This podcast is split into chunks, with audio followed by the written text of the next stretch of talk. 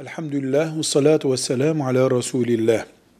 Mesela kadın namaz kılmıyor, çocuk namaz kılmıyor, zorlayalım mı, baskı yapalım mı, tehdit edelim mi diye sorduğumuzda veya filan günahı işliyor, ne kadar zorlayalım onu bırakması için diye sorulduğunda cevabımız şudur. Elbette Allah'a karşı isyan olan bir işte sessiz sedasız kalamayız biz. Ama zorlama bir kapasiteyi gerektiriyor. Mesela bedensel ceza, yıpratma, sakatlamaya yönelik ceza devletin vazifesidir.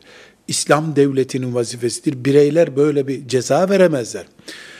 Diğer yani bedene zarar vermeme açısından diğer dediğimiz e, zorlamaları yapabilir miyiz? Ölçümüz şu olmalı. Mevcut şeye bir günah belirleyelim. Mesela şu suçu işliyor, şu hatayı yapıyor. Bu 10 ağırlıkta diyelim. Bizim zorlamamız daha beter bir sonuca götürürse, götürecekse, götürme ihtimali varsa zorlamayacağız. Mesela aile ilişkilerimizde tesettür mücadelesi yapıyoruz. Tesettür için zorluyoruz. Bunun gitgide de ailenin yıkılması gibi bir sonuç getirdi. Yanlış iş yaptık. Sabah namazına kaçamak yapıyor çocuklarımız diye zorlama yaptık. Evden kaçtı. Yanlış.